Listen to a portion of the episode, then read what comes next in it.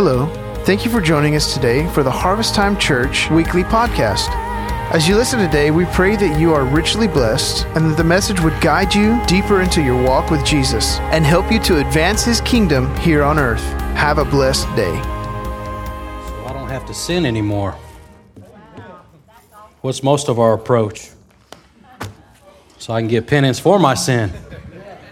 We got the, we got the whole principle backwards, right? What do they say out of the out of the mouths of infants and babes? Words of the Lord and praise will come forth. It says that He has perfected praise. He has ordained it. He has He has put it in the hearts of the children. But us adults, we got it all figured out up here, right? We mess it up. Right? It says, How do you come into the kingdom of God? You have to come as a child. The simplicity way of thinking. I remember when I was real, real young, uh, my mom was telling me about how to get to heaven, all of these things. And I remember saying, Why even live this life? Why don't we just die and go to heaven now? What's the point of all of this? If, if, if the end, end result is, is the kingdom going before Jesus, let's just go now. And then over the years, I saw the challenge that it was to live this life fully submitted to God. And I think that's the challenge in our life at whatever age you're out at. You know, what, is, what does Paul say? It says, finish the race well. It's not just starting the race, it's enduring, it's, it's running. It's this long, drawn out challenge to end well. Some of us start arrogantly, right? I got it. I'm a Christian now, living, th- living things right. But year after year, what does your life look like? Hardship after hardship, has your faith prevailed? You know, I think these are questions, you know, that really measure our, our sustaining faith or lack thereof. Because there are things that, that I think God allows that challenge our faith. You ever been there? Every single one of us at some point, right? But I believe that it's, it's those circumstances, those things that we go through in life that challenge our faith, but also causes our faith uh, to remain steadfast and strong and secure.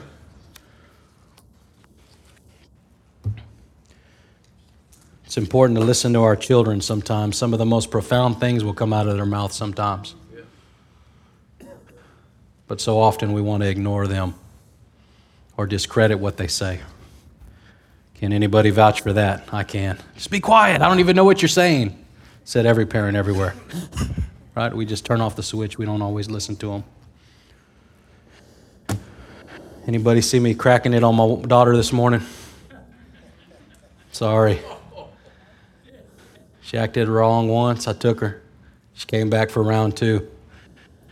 I don't know if I won or not, but I know that the principles of God are true. Amen. Spare the rod, spoil the child. Then the other scripture spank them with a rod, they will not die.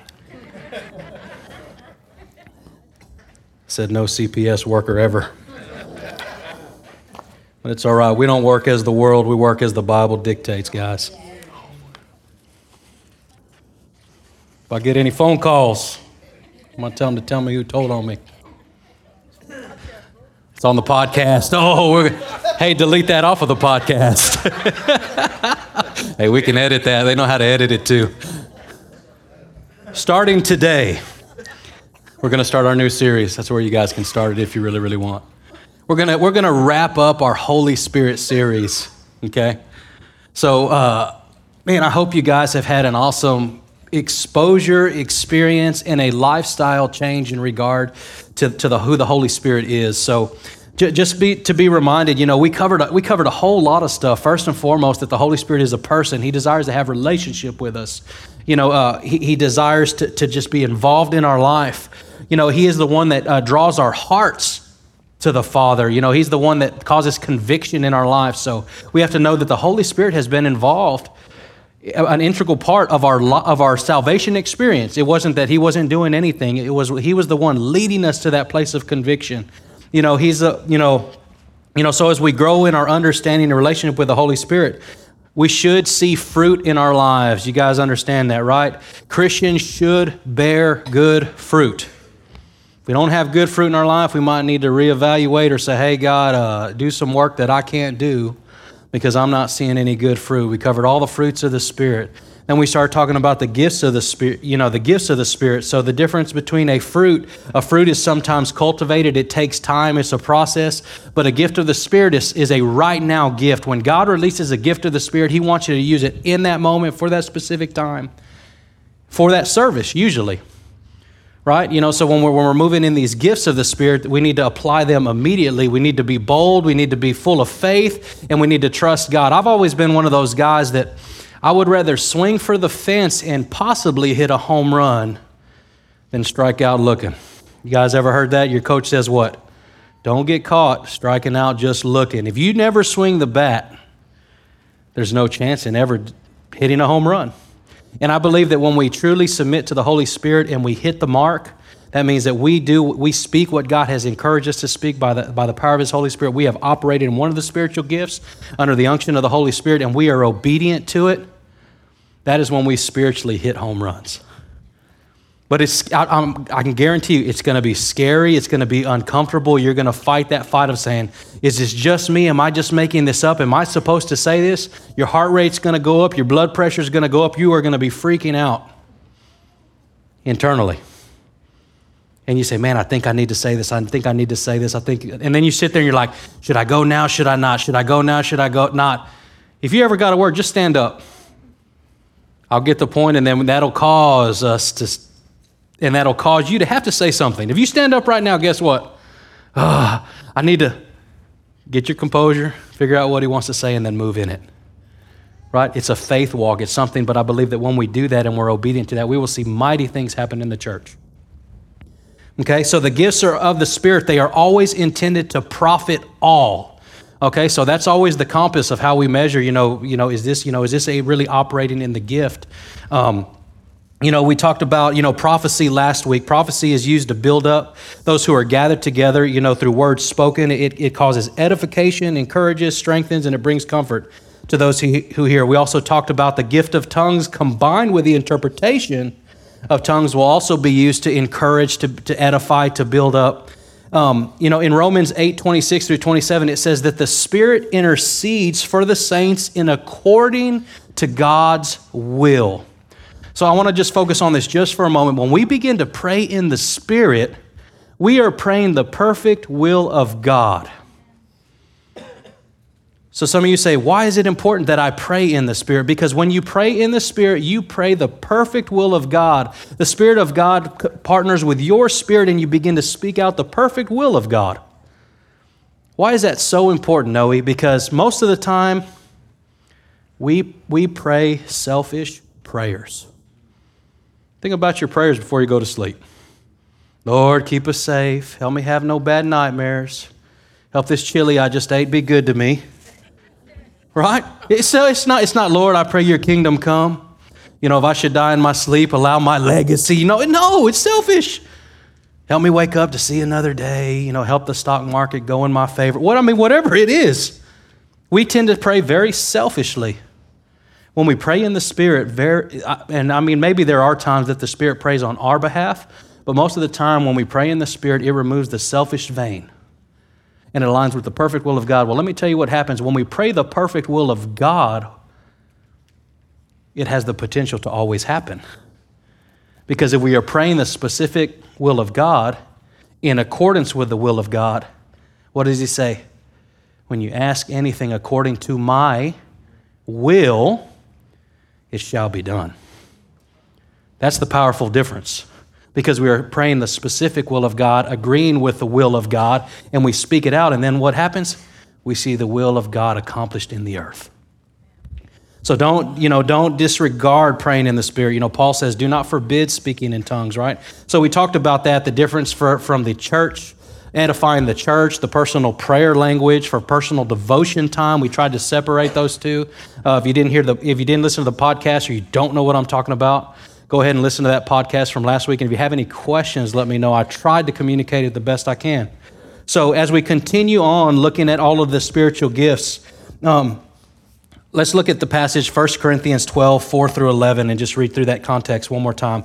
So, I'm going to read this in the New King James Version just because it gives a little bit more guidance, and I just want to look at it since we've covered it more than once to give you a little bit different uh, translation. 1 Corinthians 12, 4 through 11. It says, There are diversities of gifts, but the same Spirit. Verse 5 There are differences of ministries, but the same Lord.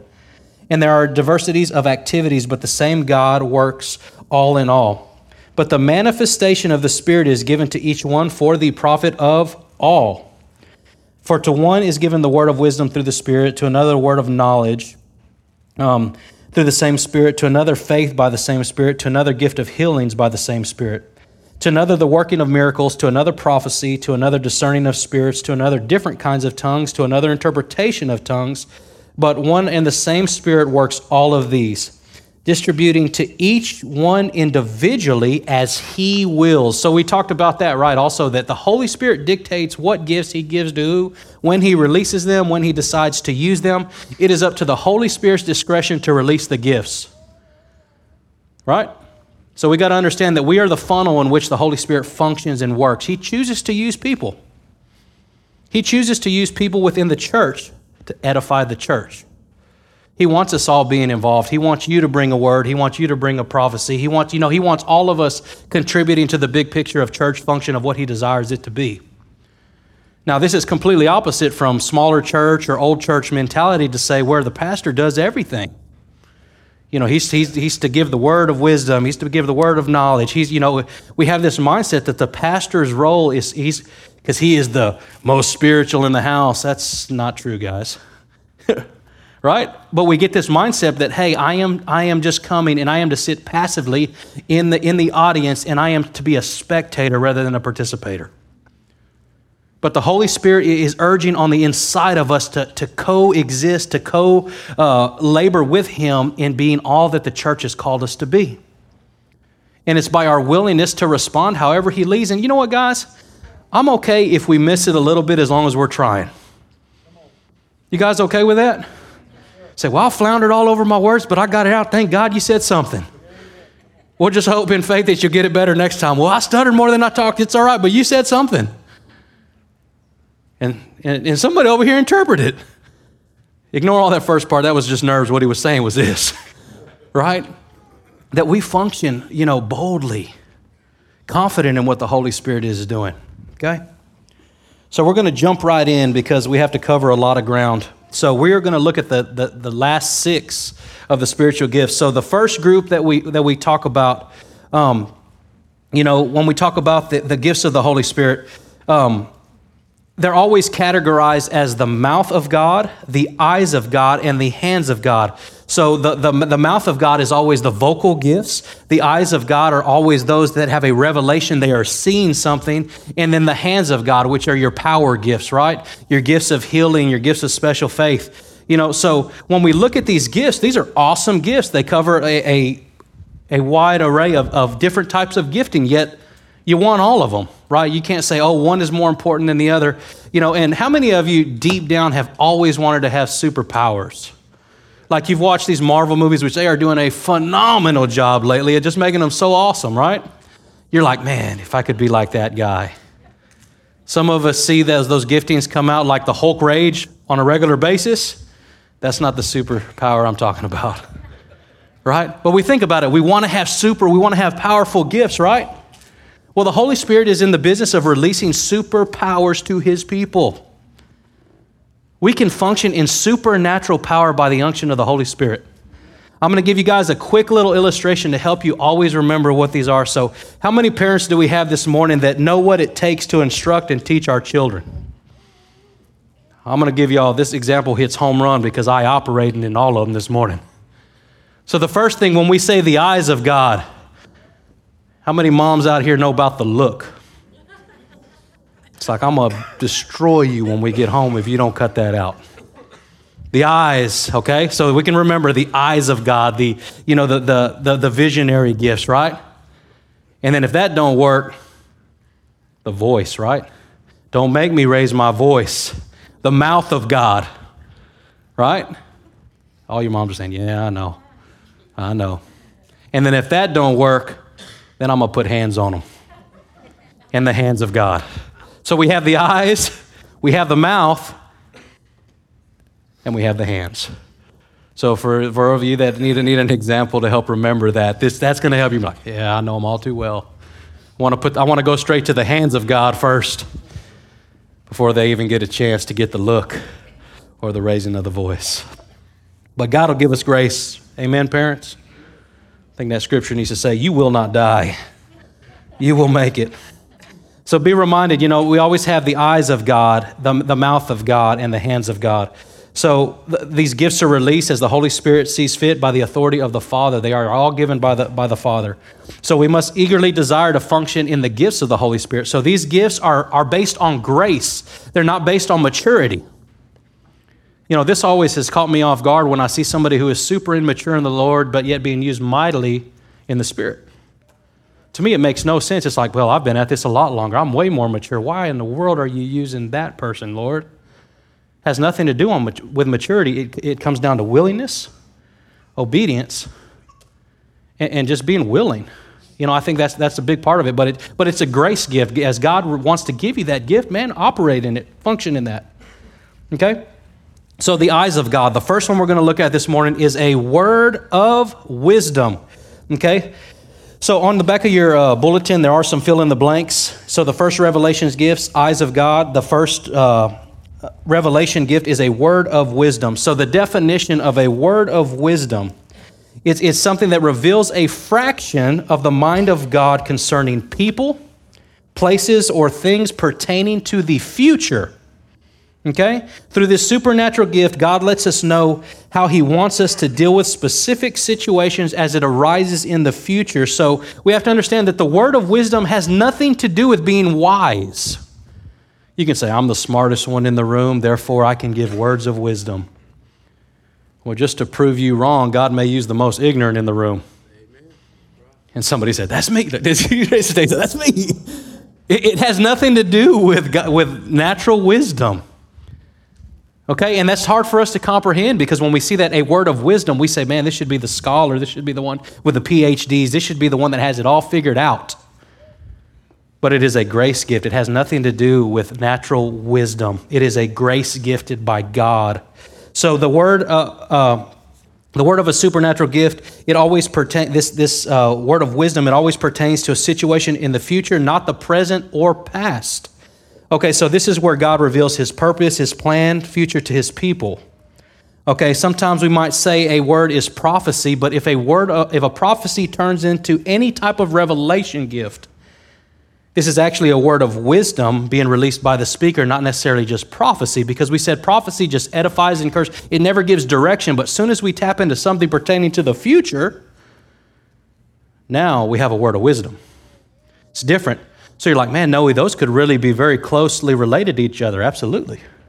And what you'll see is sometimes the, the, these gifts kind of intertwining. You kind of dip in a little bit of one and a little bit of the other. Or we may say, oh, this is, I have a word of prophecy. Well, no, you got a word of wisdom. You just didn't know by definition the criteria that it met. Now, I don't want us to get so mixed up where we get so confused. We're like, I'm not going to say anything because I don't know what the heck gift it is. But I do want us to be able to discern when we see, when we begin to hear people functioning in these gifts, when it says, you know what?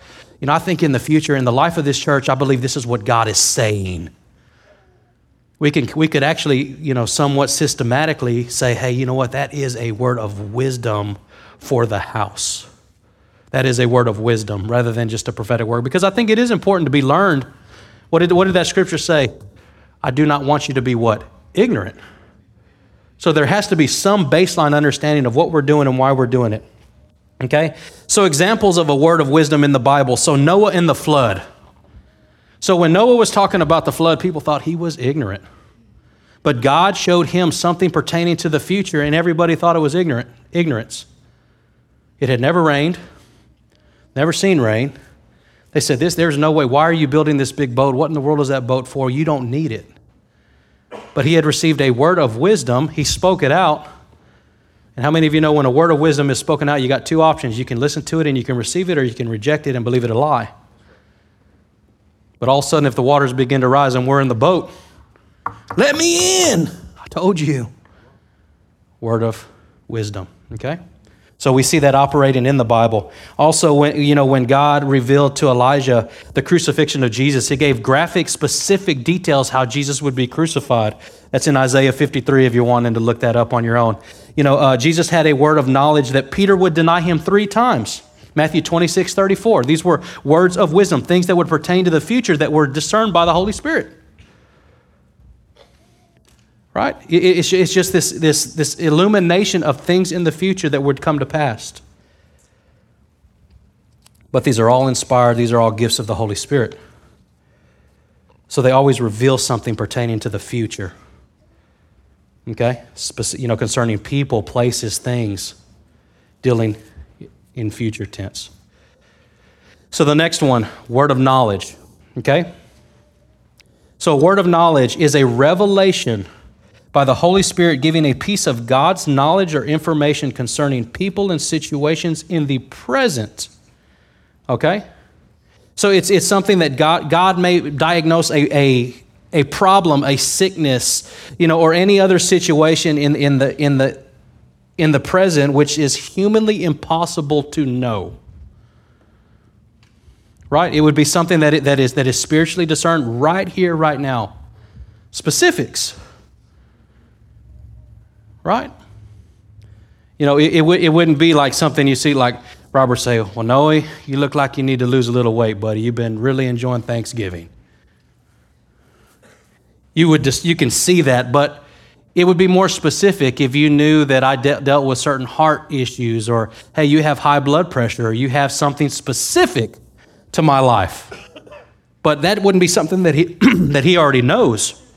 It'd be like, hey, I just really Uh, God is showing me that you deal with blood pressure issues. So, what happens at that moment? The cool thing how God operates in gifts, the moment that there is something like a word of knowledge released, God doesn't just stop there and say, hey, you got a blood pressure issue. Where do we go to next? Gift of healing. He wants to always tap into another spiritual gift. He very rarely says, hey, you got high blood pressure, good luck with that. Have a good day. You think that's in the nature and the character of God? Why would he bring it up? Now, it might be something natural. He says, hey, man, you need to cut down on that sodium. You need, to, you need to take care of your body. It may be something practical, but God is a supernatural God. And if he's tapping in the supernatural, you think he's just going to show off just a little bit, or you think he's going to show off great? Because either God is a God who can, who can heal or he can't.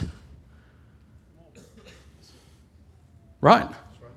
But anytime that he dips into that, there's always more to it than at face value, okay? So when we, a word of knowledge. So notice that this says a word of knowledge, not all knowledge. We have to understand that God is all knowing and that, you know, when this, when this word of knowledge happens, he is just showing us a small fraction of the big picture as he sees it. It doesn't mean that he, he opens up our mind where we see beginning from end and we have this, this understanding like God has. It is a small fraction uh, in that moment that God shows us something specific in a present situation and he reveals it to us.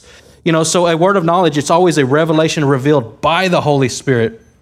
You know, it's always in, reg- in regard to the present or the past, but not the future.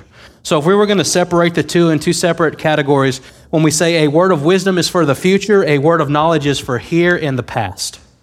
Hey, in the past, I feel like, man, you've been dealing with this or you've had an issue with this, you know, and then, you know, sometimes, you know, if you've ever heard anybody operate that, they kind of gauge it and they say, hey, is this right? Because we operate as human beings, right? Because one thing I want to do, if I am way off, I just want to shut up. If I'm totally missing, you're like, no, man, I don't have any hard issues. I don't know what the heck you're talking about. And then, oh man, maybe I missed it. But I'm trying, right? I'm trying to operate in the gifts of the Holy Spirit. But let's say, man, yeah, that's right. Well, then this happened, right? Man, man, that's right too. And now my eyes get real wide and it's like, what is going on? This guy is reading my mail and I don't, he doesn't know anything about me. It's something that's discerned by, by a word of knowledge. Okay? So we have to understand that, you know, it surpasses the senses of man and it's not based on intellectual ability or education. So once again, it's not head knowledge, it's not what we figured out, it's something inspired by the gifts of whole, the Holy Spirit functioning in our life. Okay, so what are some examples in, in, in, in the Bible? So Jesus knowing the thoughts and motives of the Pharisees. Now, this one always scares me because it's like, oh man, if I'm doing something bad, just like mama always knows, God always knows. So if that has to scare you into conviction, I guess whatever, right? It's like, oh, you mean Jesus sees that? Absolutely. Don't want to acknowledge that? No, I don't. But think about that. The eyes of the Lord are everywhere. But if, if the Lord is going to bring something up into your life, He just doesn't want to point out a sin. What is He going to do with the sin? He's going to deal with it. He's going to deliver you from it. He's going to set you free. He doesn't want to say, hey, Noe, I know you deal with this, and hey, good luck, buddy, high five, and leave. Every time, every time God or Jesus brought something up, it's because he wanted to deal with the root issue of what it was. It's not to tear us down, it's not to discourage us, it's so that his light might be revealed in our life, that we might be forever changed, guys. We shouldn't be fearful of the gift, say, oh, I got a lot of bad stuff in my life. Man, if somebody wants to give me a word of knowledge, don't say nothing. Right? We want, we want to sever it, but you know, the Word of God says where light is exposed, darkness cannot prevail in our lives. So we need to we need to welcome a word of knowledge into our life that might set us free because you know sometimes I think we're dealing with something but we don't know the root of what it is and then when light is exposed we see the root and we can sever it and cut it off and walk in the freedom that God has called us to. But it's only through a word of knowledge that we can do that. It's only by a spirit gift, you know, a gift of the spirit functioning in our life that we can be set free. Okay, so so some more examples. You know, Jesus and the Samaritan woman at the well. Hey, this, you know, you know, go call your husband. Yeah, yeah, I don't have a husband. Yeah, your five other ones, you weren't your husbands either. And she's like, oh, all in there. You know, like didn't you know? And it wasn't like he was being mean about it. He just said, matter of factly, right there in the present, as of right now, and in your past.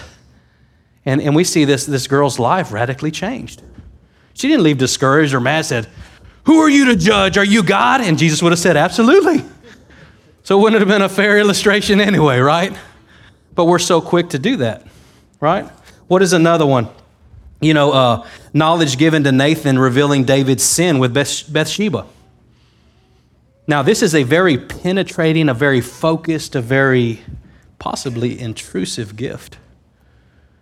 You know, so what would I, how do I feel that this would function? I mean, it, I think if, now I don't know, this is just me, this is where I'm tapping into my own understanding of it. I feel like if God was going to function, you, you think of every time this happened, you know, the woman at the well, how many people were around? None. When David was confronted, were there people around when David was confronted by the prophet, or was it more direct? More direct, right? I don't think it was be like, hey, Pastor Lonnie, I'm, I'm going to read your mail to you right now. Everybody listen up. It wasn't to pull to tear him down, it was to deal with the individual. Because I know that's how I would deal a lot better with it. If you put me on blast from the platform, you might not see me next Sunday. Or you might, but you'll have a black eye. Because we're going to deal with it. You know, that's not how we're going to operate, guys. Like, right? You know, like, but think about that. It has to be done in a balanced, beneficial way. If I put you on black, you know, so don't be fearful of that gift. We need to just make sure we do it at the right place. Say, hey, Barry, come here, man. I want to, I feel like I got a word for you. And I'm going to pull them over to the side and I'm going to speak life into them. You know, we're not going to put somebody on a pedestal and make fun of them. That's not how that gift is supposed to operate. Right? Amen? All right. Moving right along. Number three. Discerning of spirits. I know we just went through Halloween. Anybody discern any spirits through Halloween? Good or bad, right? So, discerning of spirits, this definition, it says, is a supernatural ability to see into the spirit world. By this insight, the believer can see angels, demons, and discern the condition of the human spirit, good or bad. So, the, the, the def- definition of discern means to distinguish, to perceive, or to differentiate. Okay? So this is a pretty cool slash might be scary kind of gift. You know, if I was if we were able to see in the spirit realm, and, and I could I could actually see the war raging around you. You know, you know how the uh, the cartoon always portrays good and evil. You got your angel on this side, you got your devil on this side, and they're screaming in one ear. That you know, you see this struggle. Where if we could really see in the spiritual, there is always a battle for our soul raging. But the devil wants us to be naive and say, hey, it's all good. You know, so we were talking to uh, me and some pastors were talking the other day. We said, you know what? The devil isn't too concerned about those already going to hell. He leaves them alone. They're paving the way themselves. But those who are pursuing righteousness and trying to impact the kingdom of God, you got a bullseye on your life. You got a bullseye on you, trying to attack you, trying to cause you to fall, trying you to, to, to distract you all that he can There is this wage, raging war between good and evil for your soul, for your life. So, one of the best ways I think to understand a little bit more what discerning of spirits are is, is to look what the gift is not. Because I think we're so quick to say, oh, well, this is what this is. So, let me, let me read these to you. So, the best way uh, to look at these, it says, so it is not a gift of suspicion or speculation. Well, Morgan, those some pretty trippy glasses, bro. I don't know about this guy. Speculation, right? think that meaning is speculation. I can think what I want. It, it has nothing to do, it's speculation, it's just assuming. But if I look at his life, I see the hand of God on his life. See I see a fight for your soul, Morgan. Okay? There's a battle raging around him, but there's a call of God on his life, and it's marked him. Okay? When we look beyond the surface. Okay? It's not speculation. It's not a gift of discernment. Oh, well, I discern that. It's, that's not what it's for. It's not, it's, not, it's not discerning like, oh, I have discernment. You know, like, we can't say that I have a gift of discernment. What does it say? Discerning of spirits. Make sure we don't lump this up. Well, I got discernment that, you know, that's a bad decision. No, you shouldn't paint the sanctuary that color. Right? We're going to do that soon, guys, so don't get all worked out. I saw in the spirit, and yeah, it was a ba- no. It's not you're right. Any new color will be good, guys. I promise. Right. It's not find, It's not fault finding or judging people. Oh, I got the spirit of discernment. I got the. Oh yeah, you're going to go to hell. No, you you made it. Nah, you. Think that's what it is? Come on, right? Discerning of spirits. It's not finding fault and judging other people. We can't, we can't manipulate a gift and, and use it to our own advantage. That would be what it would be doing. It says, oh, you know what? You gotta, you're not dealing with that in your life. Yeah, you're going to hell. Does that edify? Does that build up? That does that draw? It doesn't. Now, I could look at him and say, you know what, there is a demonic influence on your life that is affecting you, and you are right now surrounded by, by, the presence of demonic forces, and we have to break that in the name of Jesus. Don't get freaked out. He's looking at me like, Are you serious? No, I'm not serious. in Jesus' name, we plead the blood of Jesus over him. But it's, it's the ability to see in the supernatural what is maybe over somebody. Maybe your home is being influenced by demonic forces. I begin to discern, I see that in the spirit, discerning of spirits. I see the spiritual implications behind all that, right? You know, so it is a, you know, it's not it's not discerning or, or the character of an individual because we might say that, well, yeah, this is a good guy, yeah, he's good, and it, it has nothing to do with that. So th- this function of this God-given ability is to recognize the identity, the personality or conditions of the spirits which are behind the manifestations or activities.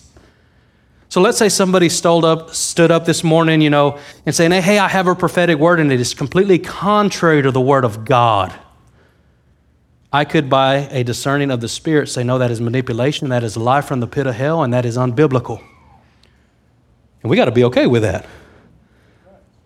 I'll tell you what, Facebook is trying to be false prophets all day long if you're not careful. Well, I read the other day, and good luck, read your Bible.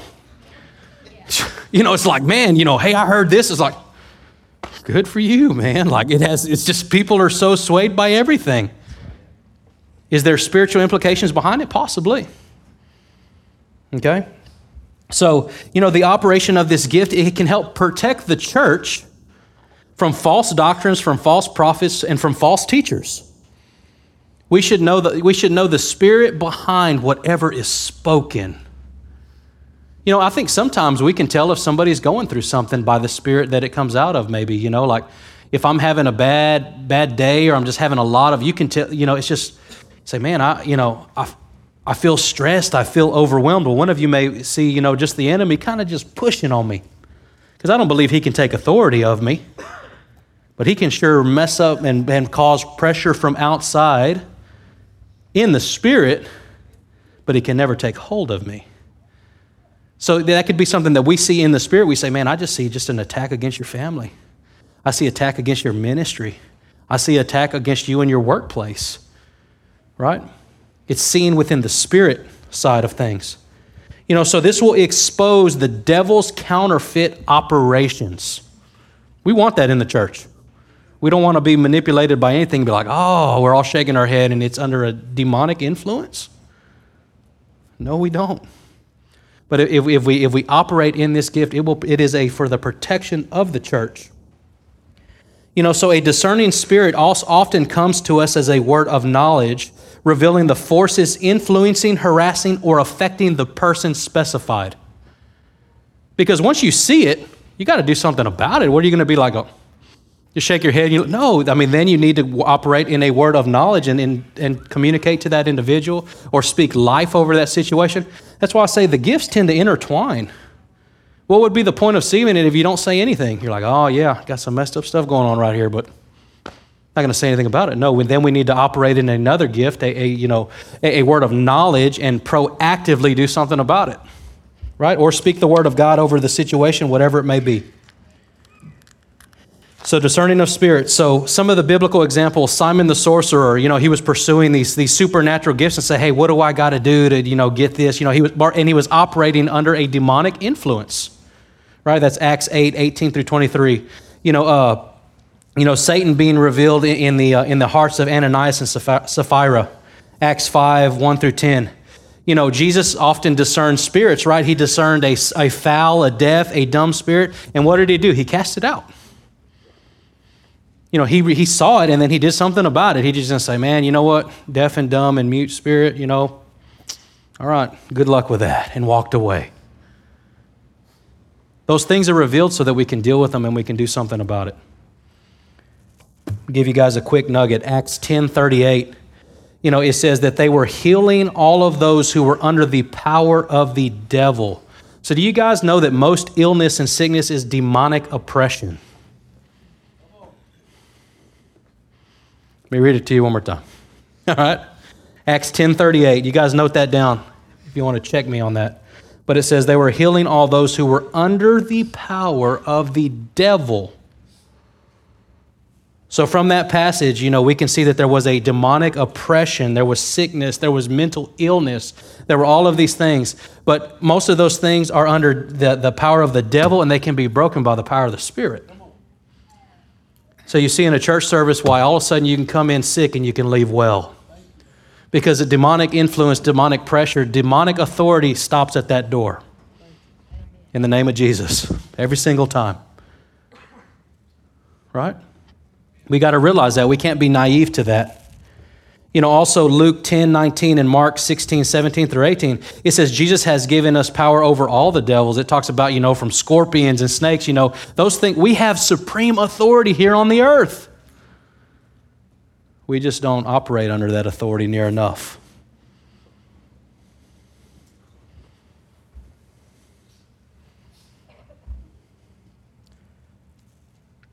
So the discerning of spirit, it always, it always allows us to see into the spiritual realm. Now, some of you guys may say, man, I see angels, I see demons, and but what the world wants to do is discredit that as, as just crazy. You need, a, you, need a, you need a happy pill for that. Man, I, I believe there are demonic influences where you might see a whole bunch of mess of stuff, but there, are, there is a discerning of spirits, which is a God birthed, Holy Spirit given gift that allows you to see within the Spirit.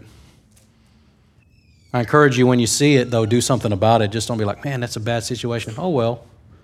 Man, start praying, start doing something. Say, hey, you know, I, I really saw this in the Spirit. The Lord let me see this. Right?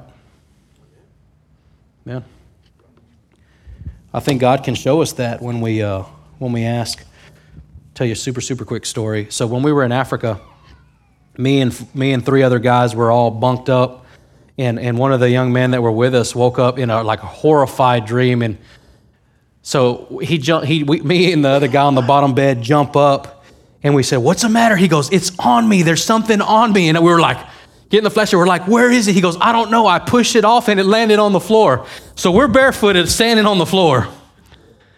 And so then me and we're like I don't, what was it? He goes, I don't know what it was, but it put pressure on me, but it felt like it couldn't take hold of me. So at that moment, I began to pray. I said, God, I ain't going to go back to sleep till you show me what's going on. And, and God showed me a principle. He says, The enemy of this world can pressure you, but he has never allowed authority to grab you. And I told him, I says, man, what I believe that was, it was this spiritual demonic influence that was pressuring you and forcing you, but he could not take hold of you. So I prayed. I said, Lord, we just received that. We believe peace and strength and protection. In Jesus' name I pray. And I lay down and I probably was snoring pretty quick, and everybody was mad. You can go to sleep after that? I said, absolutely.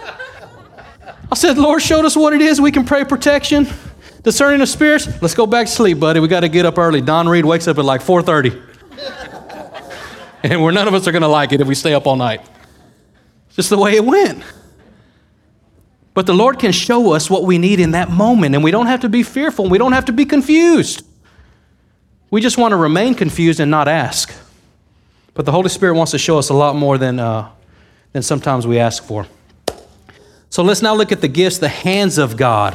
Okay, these are the gifts that do something, these are the power gifts. So the first one we're going to look at in the hands of God is the gift of special faith or extraordinary faith. You guys are okay? I'm going to try to keep cruising through these, all right? I know it's a lot of content. So, the gift of faith. So, this definition is a supernatural, supernatural manifestation of the Holy Spirit supplying unlimited faith.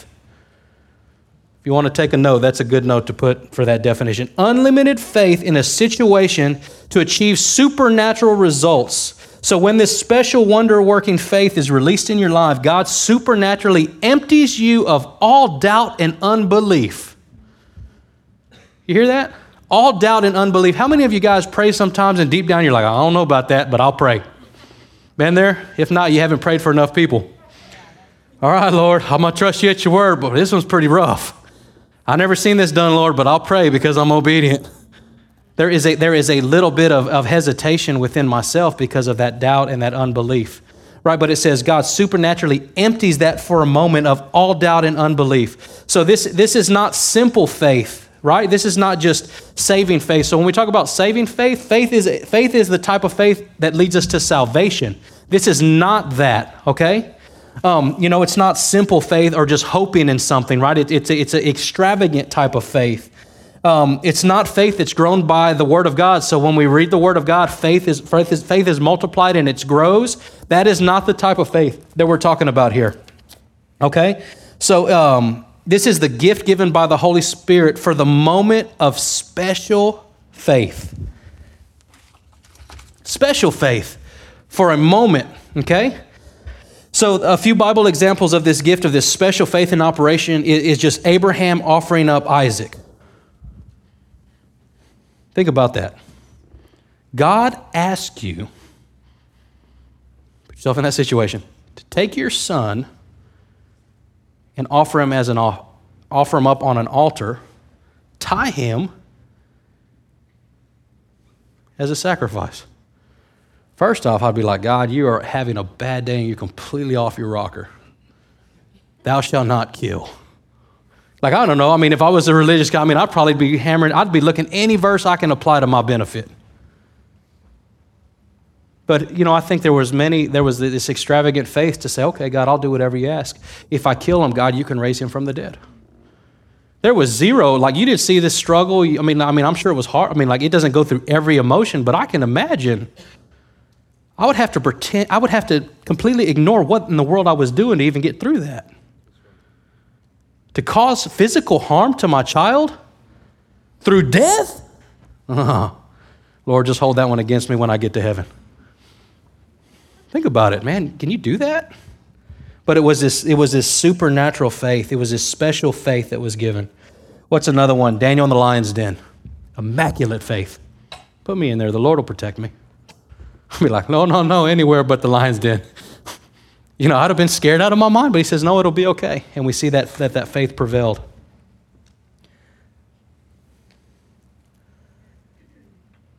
Jesus walking on the water right? This special faith. How in the world did he do that? And I don't know, a whole lot of faith. Peter had faith to walk out and step out. I mean, you see, you see this special faith that he, tapping into something that, yeah, I'm going to sink like a rock. And It'd be even be worse for you if you couldn't swim. Right? Think about. I mean, it, it required special faith. You know, Jesus calling Lazarus out of the grave. Really, Jesus? You know he's been dead for three days. He smells really bad. You think he's just going to get up? What does he do? Lazarus, come forth. knocks off those grave clothes. What y'all been doing? I'm hungry. Think about special faith. This is beyond, uh, this is beyond understanding. This is, this is special kind of faith operating, right? You know, so this gift of working of miracles, it performs a miracle, okay? And, and then we have to understand that the gift of faith receives the miracle, okay? Because we're going to go to this next one, working of miracles. So let me, let me say that one more time. The gift of working of miracles performs a miracle, whereas the gift of faith receives the miracle. So hard to wrap our mind around, but they're, they're saying something slightly different. So the next one, the, the working of miracles. Okay? So this, by definition, is a special, uh, momentary gift of authority which enables us, by the anointing of God, to intervene in the ordinary course of nature to do something that could not be done naturally. So this what this does, it completely breaks the, the law of physics, of nature, of anything that you know. It changes the rules. You're like, man, is that possible? Supernaturally, it is. Right? In our own working? Absolutely not. So, so a true miracle must involve the suspension of natural laws in the ordinary course of nature. So, what are some of these examples? So, feeding of the 5,000, he took, a, he took a few fish and a few loaves, and it multiplied in their hands. You ever seen that happen? I never have. You know, it'd be just like something that Man, I, I, I literally had two fish and a few loaves. And I kept passing it out. And I kept passing it out. Lord, how many you think are out here? I don't know, 5,000 or so. My basket's not running out. What is happening? It's not normal, right? But we see a working of miracles. What's another one? Uh, there's a story of the floating axe head in 2 Kings 6, 5 through 7. So, so we see the prophet there, and is what happens. They're working next to the river, and he's and he and he has this axe, and the axe head flies off and falls in the river, and he, he yells. He says, he, he says, he says, help me because this axe head it wasn't mine, it was borrowed. You know, so he was panicked, and I, either he couldn't afford one, or it was a big deal, or whatever. And you know, the prophet comes to him, and he says, well, where did it fall? It's like right there. So he gets this stick, whatever it was mystical or whatever happened with the stick, but he took the stick and it says he threw it in the river where that axe head fell in, and the axe head began to float. You ever seen a piece of steel get up and just float by itself? Every single one of us are going to think that's demonic influence. Right out of the gate, you're like, I'm out of here, man. That is not, well, because that's all we see. That's all we know. That's all the devil wants us to know. He doesn't want us to know that there is power in the Holy Spirit and there are awesome things that He has in store for us, miraculous things that we cannot explain. And He can cause an axe head to float in your life. And then what did He say? He says, Go down there and take it. And He recovered what was lost by the power of a miraculous sign. Man, that don't make no sense. It floated, it absolutely floated. Did the fish lift it up? I don't know. It said it floated. It just got up out of that water, right? Something miraculously happening. That's in 2 Kings 6, 5 through 7, if you guys have never read that story. 2 Kings 6. You know, the multiplying of the widow's oil, where there was just a continual supply, continual supply. It never ran out. How many wish y'all had a debit card like that? Wham! Bingo! And you never got the credit card statement that said 26% interest. Man, I thought it was, it's just unlimited supply. You know, I don't know what that would be like to us today, but an unlimited supply. It never ran, ran out. But it breaks the laws of what is normal. Okay, so this, this, this gift goes beyond just, heal, just in the healing area. So, what happens with this, it is a creating of missing body parts or limbs. This is making something out of nothing. You know, when the Bible says that his leg grew out or his limb grew out or blind eyes all of a sudden began to see, it is, it is changing the, the physical property of what it is, making it into something brand new. This is a whole nother level, right? You know, so the Greek word for miracle, it means an explosion of mighty power, a release of divine energy, performing something contrary to the laws of nature. Right? So we know anytime that we, if we were to work in this working of miracles, the mad scientists would go mad trying to figure these out. Doctors and physicians look and say, All I know is the cancer was there, but it's there no more. This physical change. You know, and, and I want you guys to know, man, we still serve a healing God. You know, there's a, there's a lot of, uh, be careful how I say this, a lot of other people that may not believe what we believe as that God is still in the healing business. Not that God cannot heal, but it is not common. When we think like that, we will limit God every single time. Guys, understand that? If we limit God to our own understanding, say, well, God doesn't do that anymore, what is the likelihood of us receiving that? Rather than saying, man, God does that every day, all day long, and he, that is, he is in the miracle working business. So whoever is sick among you this morning, come forward that you might receive your healing. And to him who has faith to believe, they might receive their healing. God's still in the business of healing people. My dad has had a lot of sickness in his body for a long time, and I know God is a God that can heal. Does it mean that I discredit him because I haven't seen it? No, I just have to understand that maybe there's a bigger picture to this that I'm not seeing.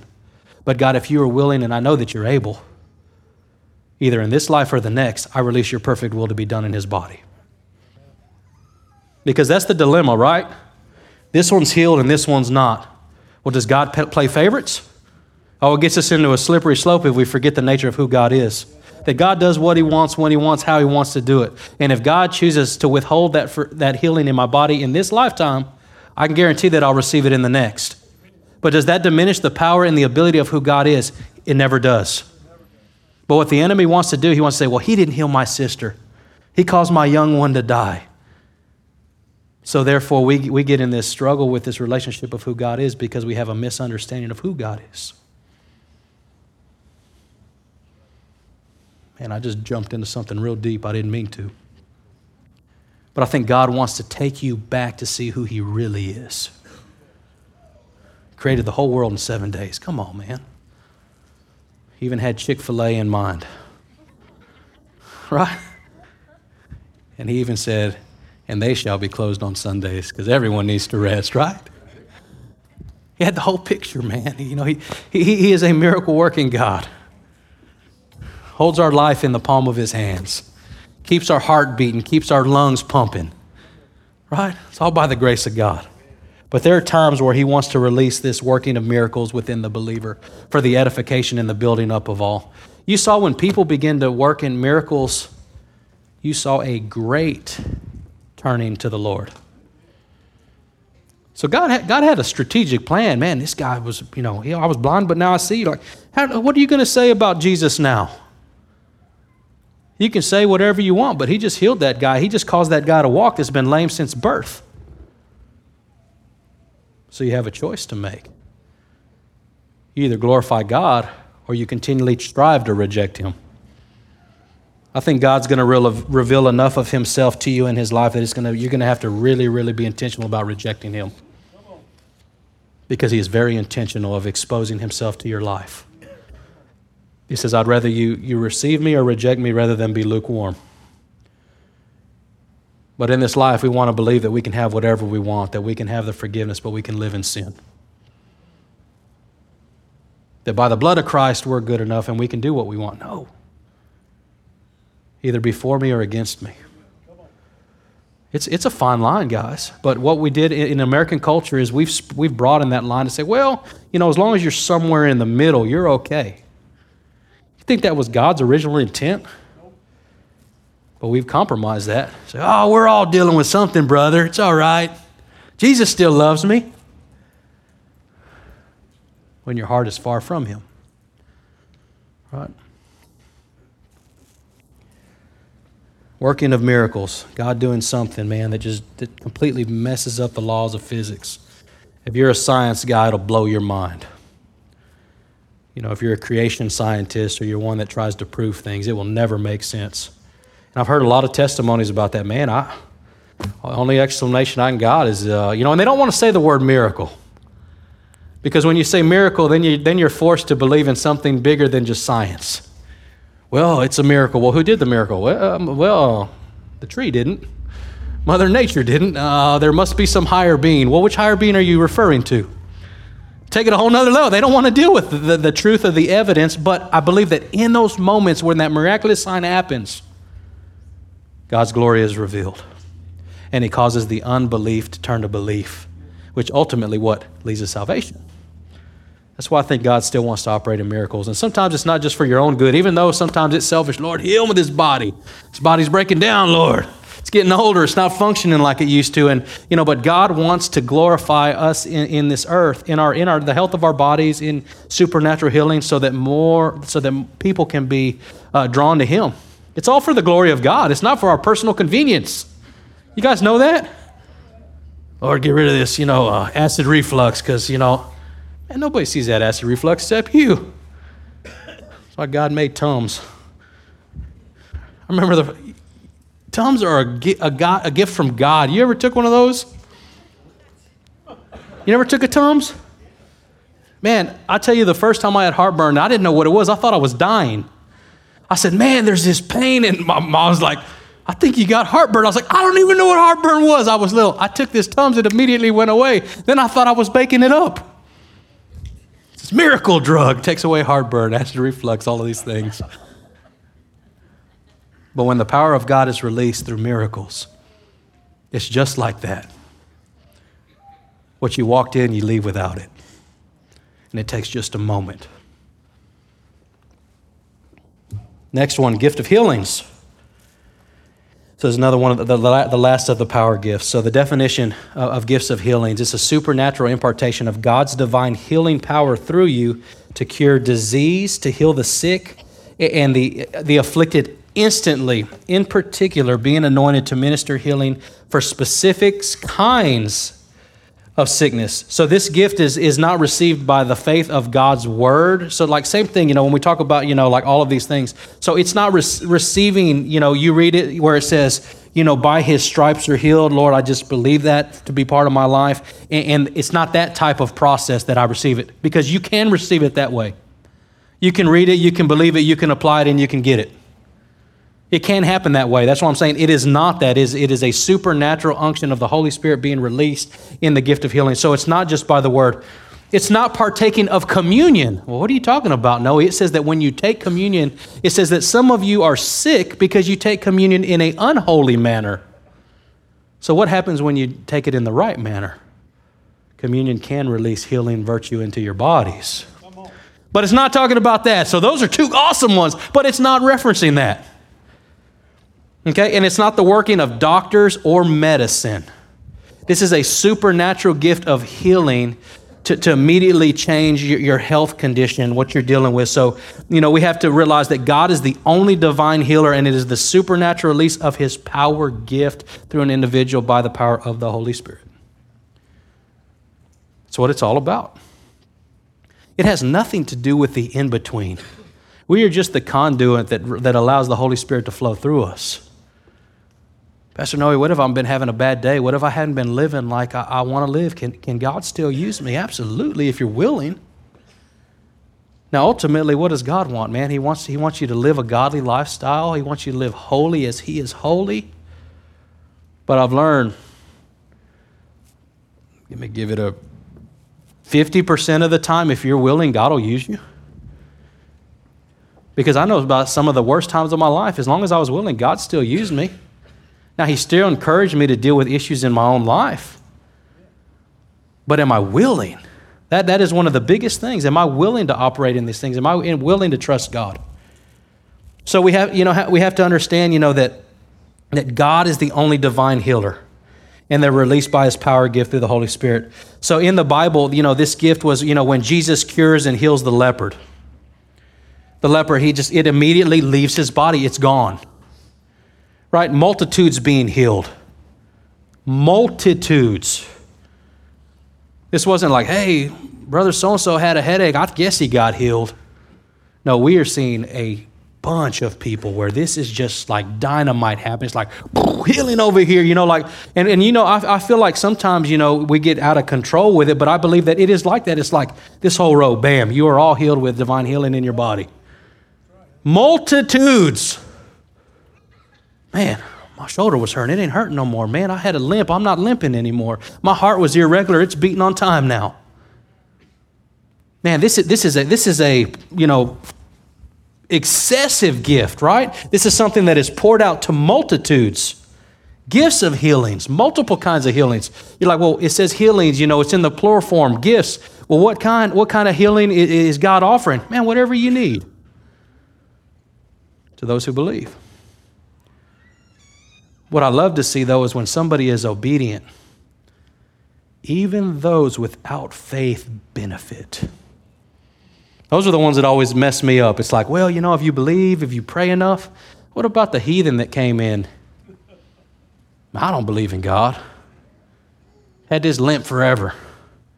You walk away healed. I know what happened, man. These are some awesome pews around here. You leave walking right. Power of the Holy Spirit, right? But those who are obedient to function in the gifts, everybody benefits. It benefits the whole. God will always be glorified. You know, Peter healing the crippled at the temple gates, it says that he, he was, you know, from birth, for, for, for birth, from birth, I think is what it, what it says. You know, he just, he had never walked. Then they asked him, they were begging for money. He says, Hey, you know, silver and gold I don't have, but what I give you, I give to you in the name of the Lord of Jesus. He grabbed his hand, he said, Stand up and walk. Followed him into the temple, and then they were all, the people inside the temple were scratching their heads. Isn't this a guy that was just sitting out there? Absolutely it was. This mighty work of the gift of healings.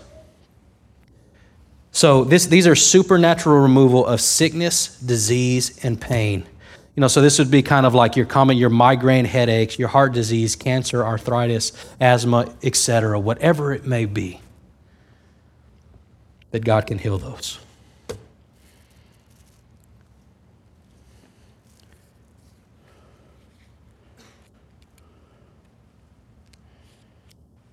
Believe that God really wants us to operate in these more often than not. You guys know we won't need any of these operating once we go to heaven, right?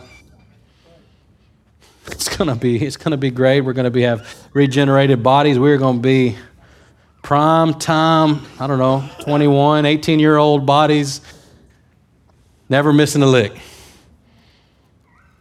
What we need is these to function in our lives now, the here and now. You got somebody coming up, music? So you guys stand up with me. I'm going to close. Man, I know I gave you guys a ton of information. And, and it's so hard to, uh, to cover all of these, right? You know, and to feel like I do them justice. But I hope that if you at least are just aware of these giftings that the Holy Spirit gives and He functions through, that we will at least be aware of them and we won't be naive or we won't say, man, I've never heard of that or, you know, or we would see the glory of God for what it is rather than thinking it's a demon. Because, you know, if you don't know, I think that we're more fearful of what we don't know, right? But when we know that these things are godly and that these things can be birthed by the Holy Spirit, now, I've seen some crazy things in my life where I'm on the edge of my chair and it's like, I believe it and I see it, but this is crazy for myself. So I'm not saying it's not going to challenge you, but we need to be okay with the Holy Spirit doing whatever He wants to do within our church. Some of you are like, all right. When it starts happening, you got to keep shaking your head and say, I'm all right. Because I believe that the Holy Spirit is going to continually do what He wants, and we need to be willing to, to be obedient to that. And like I said, guys, a few weeks ago, do I have it all figured out? No. Do I know what it's going to look like? Not really. But I think being willing to not limit the power of the Holy Spirit in our lives in this day and age. I think as time progresses, we're going to need them more than ever. So I'm just going to close, guys, and uh, yes, sir. Yep.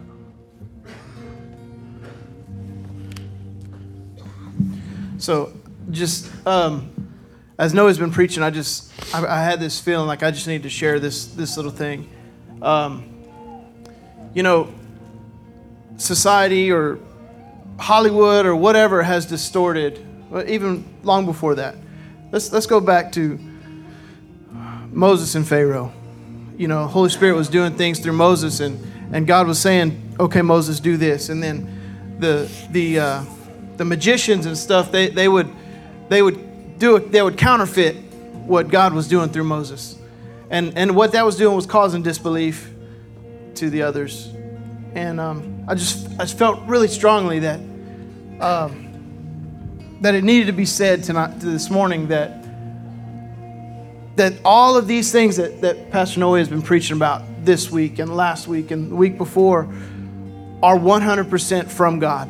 Okay, there are things that that the enemy has these gifts that that the enemy has counterfeited and distorted and perverted, and that's where you get your your Mama Cleos and and your you know all these all these fake things, you know, these palm readers and fortune tellers. This is not this is not not not 100%. This is not what we're talking about this morning. Always test if someone gives you a word, test it. Test it against the Holy Spirit. That's why it's so important to be in tune with the Holy Spirit is saying about your life when somebody gives you a word. So, uh, second, second thing, if I could, really quick. An acquaintance of, of Jessica and I explained word of knowledge and word of wisdom with a tissue box. You know, we're, we're believing that God is going to use these gifts in, in each of your lives, right? Because we believe that as a church. So sometimes God will place this burning in your heart and you're in your like it just in the pit of your stomach and you're just like oh i feel like i'm supposed to give this word and i don't know what to say but then like you said earlier you know if you stand up you have no choice but hey what you got you know well the thing is this this is this is the burning in, in you right you don't really know what you're going to say but god says okay say this oh well there's another tissue there you may, you, this is maybe the only thing you heard. This is maybe the only thing that God put in your brain, right? Was this, hey, Noe, I have this word. But I don't have nothing else after that. Okay, well, there's the tissue because there's, you just keep pulling the tissues out. You keep saying what God is putting on you. You say the thing that God says to you, and then you, you pull the next tissue. And eventually, maybe the tissue box will be empty and God's done speaking through you. But I just want to encourage you guys this morning that Take that risk and be bold.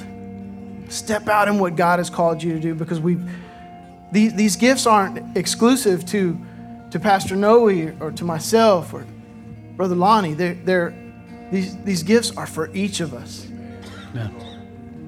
And, and um, I, it just, it's exciting, man. Amen. It's exciting. My tissue box is empty.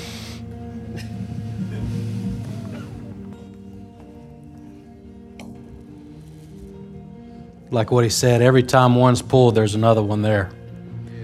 You got to understand the Holy Spirit never runs out, it just keeps on flowing. It's supposed to function that way. Anything that we dam up or that we keep to ourselves, it goes stagnant, it goes gross. There's infection. There's all, all of these things that have, you know, st- standing water. You know, as long as water is flowing through it, it can actually be healthy and it can be good for you. But anything that grows stagnant, it's no longer life and health in it. So what Morgan was saying, that is how it should function. We should keep going. She would should keep going, and maybe we get to the end of what we have. But guess what? All of us have tissue boxes that we can pull from, and that's the Holy Spirit within us. If you see a tissue, let it out. Right? If you feel there's something there, release it. We'll work through the details, guys. I, I, would rather be trying to function in these things and not saying anything, and everybody being so fearful of, of, what, it, of what we're to become and what we're to do. One thing that God put in my heart to close in prayer is, is for a continued open work of the Holy Spirit within this church. Those words are very specific. I wrote them on my notes. An open work of the Holy Spirit within this church. That doesn't mean that I understand that I hey we've arrived, we are there that we we are we would agree to a continued open work of the Holy Spirit. Can you guys agree with me for that for the life of this church? Thank you for joining us for the Harvest Time Church podcast. We hope you've been encouraged and empowered. If you'd like more information about our family, please write us at 42 FM 2540 South, Bay City, Texas 77414, or check us out on the web at harvesttimebaycity.com.